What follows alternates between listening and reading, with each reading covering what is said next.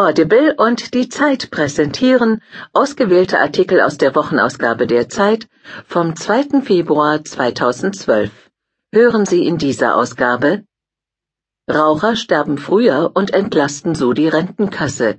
Unser Kolumnist über seine neue E-Zigarette von Harald Martenstein. Ich habe einen Traum. Monika Lierhaus.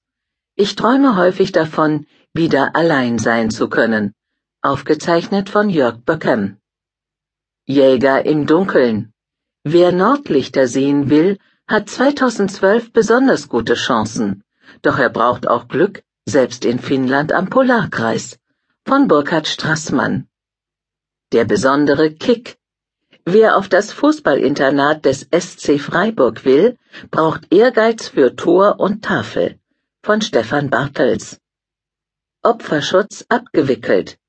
In Kiel wird das Institut für Sexualmedizin aufgelöst. Das hält Sabine Rückert für einen Skandal. Von Sabine Rückert. Ihr sollt euer Leben ändern. Gedanken zu Molières Menschenfeind und Shakespeares Hamlet. Von Benjamin Korn. Meine schönste Revolution. Der Filmstar Omar Sharif ist der berühmteste aller Ägypter. Ein Jahr nach dem Umsturz feiert er seinen achtzigsten Geburtstag. Was denkt er über seine Heimat? Eine Begegnung. Von Roland Düker. Das Letzte. Unser Kolumnist über die Kälte in der Welt. Von Finis. Stimmt's? Muss ein Kapitän als Letzter das sinkende Schiff verlassen? Fragt Johannes Meissner aus Berlin. Christoph Drösser antwortet. Hochsaison. Minus sieben Grad gilt hier als laues Lüftchen und der Sommer dauert nur wenige Wochen. Jetzt haben die deutschen Klimaforscher in der Antarktis besonders viel zu tun. Von Alina Schadwinkel. Immer mit der Keule. Warum die Deutschen wieder mit Nazi-Vergleichen überzogen werden und wie sie damit umgehen sollten. Von Bernd Ulrich. Einfach nur autoritär. Es wird Zeit, der Weltmacht Facebook Grenzen aufzuzeigen, auch wenn das viel Mut erfordert, von Heinrich Wefing. Im Stuhlkreis der Piraten. Die Partei ist in Berlin beliebt wie nie. Sie selbst steckt fest in Basisdemokratie und Transparenzterror, von Dagmar Rosenfeld. Assad hält nicht mehr lange durch. Der Abgeordnete Imad Galion flüchtete aus seiner Heimat. Er fordert die U N auf, eine Eingreiftruppe nach Syrien zu schicken. Von Wolfgang Bauer. Rendite zum Anfassen. Viele Anleger misstrauen der globalen Finanzwelt und investieren lieber in der Nachbarschaft, zum Beispiel in Wurstanleihen oder Ackeraktien. Von Sophie Krokoll. Auf Bestellung verseucht. Hacken ist ein Geschäftsmodell. In Russland floriert die Computerkriminalität. Von Johannes Vosswinkel. Die Zeit. Höre die Zeit. Genieße die Zeit. Immer mit der Keule. Warum die Deutschen wieder mit Nazi-Vergleichen überzogen werden und wie sie damit umgehen sollten. Von Bernd Ulrich. Die Zeitausgabe sechs vom zweiten zweiten zweitausendzwölf. A noi scattino a voi Auschwitz. So schrieb kürzlich Il Giornale.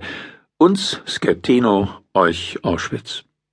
Damit reagierte die italienische Zeitung auf eine ähnlich feinsinnige Spiegel-Online-Kritik am feigen Kapitän der Costa Concordia, der als typisch italienisch qualifiziert wurde. Gemeint war mit der Entgegnung: Haltet ihr Deutschen bloß das Maul, ihr habt doch den Holocaust zu verantworten. Nun könnte man sagen, dass Il Giornale eine rechtspopulistische Zeitung ist, noch dazu aus dem Hause Berlusconi, also nicht ganz ernst zu nehmen. Man könnte sich auch damit beruhigen, dass Nazi-Vergleiche immer mal wieder gegen Deutsche gerichtet wurden. Doch gibt es da derzeit eine Häufung. Der sensible ostdeutsche Schriftsteller Ingo Schulze wurde eben erst bei einer Lesung in Portugal gefragt, ob die Deutschen nun mit dem Euro schaffen würden, was ihnen mit Panzern damals nicht gelungen sei, also Europa zu beherrschen. Aus Griechenland kann man derartiges zurzeit täglich hören, oft noch drastischer formuliert. Andernorts wird der Vorwurf vornehmer verpackt, wenn etwa die aktuelle deutsche Sparpolitik mit der des Reichskanzlers Brüning verglichen wird, dessen Nachfolger dann Adolf Hitler hieß. Regelmäßig wird auch vom deutschen Sonderweg gesprochen, etwa wenn die Regierung Merkel nicht so viel Geld drucken möchte, wie andere das von ihr verlangen. Der so häufig zitierte Sonderweg endete historisch wo? Natürlich in Auschwitz. So schließt sich der Kreis. Man braucht wirklich nicht lange an der Frage rumzurätseln, warum die Nazi-Vergleiche im Moment so oft gezogen werden. Zum ersten Mal seit neunzehnhundertfünfundvierzig tritt Deutschland wieder mit voller Macht auf. Nicht, weil man das gewollt hätte, sondern weil die europäische Schuldenkrise das ökonomisch stärkste auch zum politisch mächtigsten Land gemacht hat. Deutschland greift nun tief ein in die inneren Angelegenheiten Dritter. Allmählich bekommt das Land für Europa eine ähnliche Funktion, wie sie die U S A lange Zeit für die ganze Welt hatten. Als jene Macht, die ihre Kraft gebrauchte, manchmal missbrauchte, die an allem schuld war, die alles retten sollte und sich dafür beschimpfen lassen musste, wie sie es tat.